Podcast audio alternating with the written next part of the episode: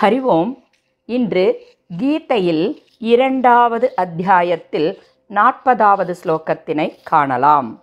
ஸ்லோகம் நேகாபிக்ரமணாசோஸ்தி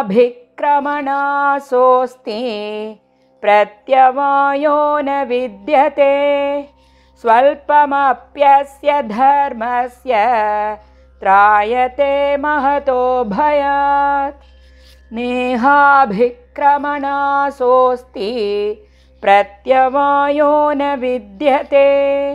स्वल्पमप्यस्य धर्मस्य त्रायते महतो भयात्।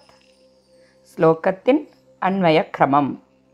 इह अस्य धर्मस्य अभिक्रमनाशः न अस्ति। प्रत्यवायः न विद्यते।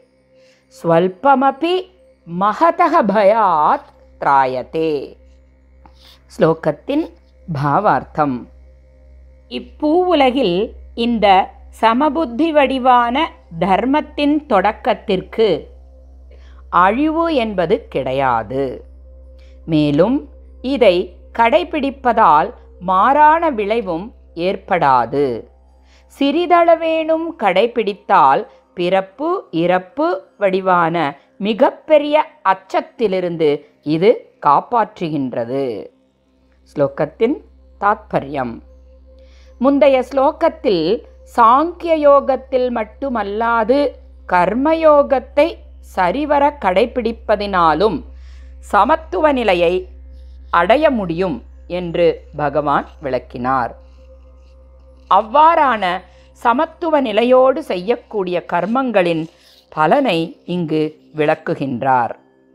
இந்த சமநிலை அதாவது சமத்துவம் என்ற எண்ணம் மனிதனுக்கு மனதில் ஏற்பட்டுவிட்டாலே அந்த எண்ணத்திற்கு அழிவு என்பதே கிடையாது. மனதில் சமநிலையை அடைய வேண்டும் என்ற விருப்பம் எழுந்தால் அதுவே சமநிலை ஏற்படுவதற்கு ஆரம்ப வித்து ஆகும். இந்த தொடக்கம் ஒருபொழுதும் இல்லாமல் போவது இல்லை. வரும் பிறவிகளிலும் தொடரக்கூடியது ஆகும். ஏனெனில் அழிவற்ற பொருளில் ஈடுபடக்கூடிய முயற்சியானதும் அழிவற்றதே ஆகும்.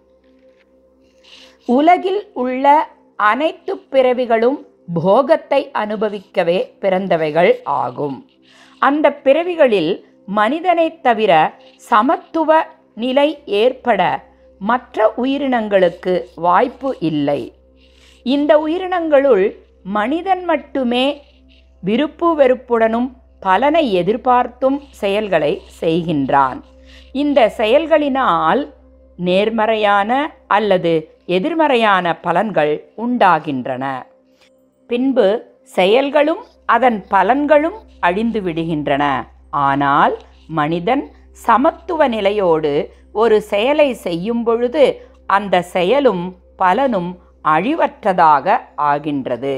மேலும் இந்த சமத்துவ நிலையில் இல்லாது போகத்திற்காக மட்டும் செய்யப்படும் கர்மங்களில் மந்திர உச்சரிப்பு யாக விதிகள் ஆகியவற்றில் ஏதேனும் குறை நேர்ந்துவிட்டால் தீய பலன் உண்டாகின்றது. இதனை இங்கு பிரத்யவாயக என்று குறிப்பிட்டுள்ளனர். எனவேதான் செய்யும் செயலில் விருப்பு வெறுப்பு இல்லாது பலனை எதிர்பாராது சமநிலையில் செய்யக்கூடிய செயலானது தீய பலனை உண்டாக்காது. மனிதனுக்கு தான் செய்யும் கர்மத்தினுடைய பலனில் நாட்டம் இருக்கும் வரை சமநிலை ஏற்படுவது இல்லை. ஆனால் அவனிடம் சமநிலை தோன்றிய பின்னர் செய்யும் செயலின் பலனில் விருப்பு வெறுப்பு ஏற்படுவது இல்லை. ஆகையால் அவன் செய்யும் செயலுக்கு நேர்மறையான அல்லது எதிர்மறையான பலன்கள் உண்டாகவும் வாய்ப்பு இல்லை.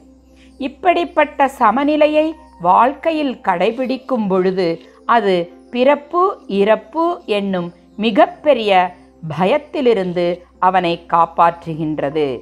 இதனையே திராயத்தே மகதோ பயாத் என்று இங்கு குறிப்பிட்டுள்ளனர்.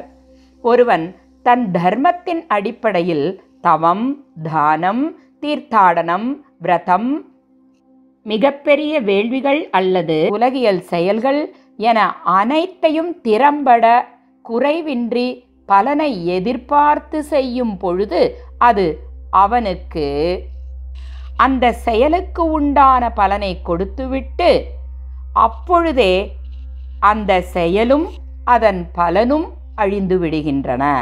ஆனால் பலனை எதிர்பாராது சமநிலையான புத்தியுடன் செய்யக்கூடிய வேள்வி அல்லது செயல் சிறியதே ஆனாலும் தொடரும் பிறவியிலும் அந்த நன்மையானது தொடரக்கூடியது ஆகும். இவ்வாறு சமத்துவ நிலையோடு மேற்கொண்ட முயற்சியானது அழிவில்லாதது ஆகும்.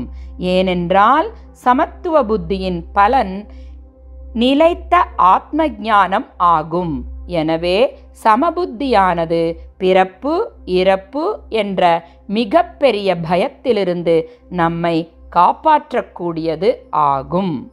மேலும் இந்த சமத்துவ நிலையினால் மனது அடையும் தன்மையினை அர்ஜுனனுக்கு பகவான் விளக்குவதை நாளை காணலாம். ஸ்ரீ கிருஷ்ணம் வந்தே ஜகத்குரும். ஓம் தத் சத்.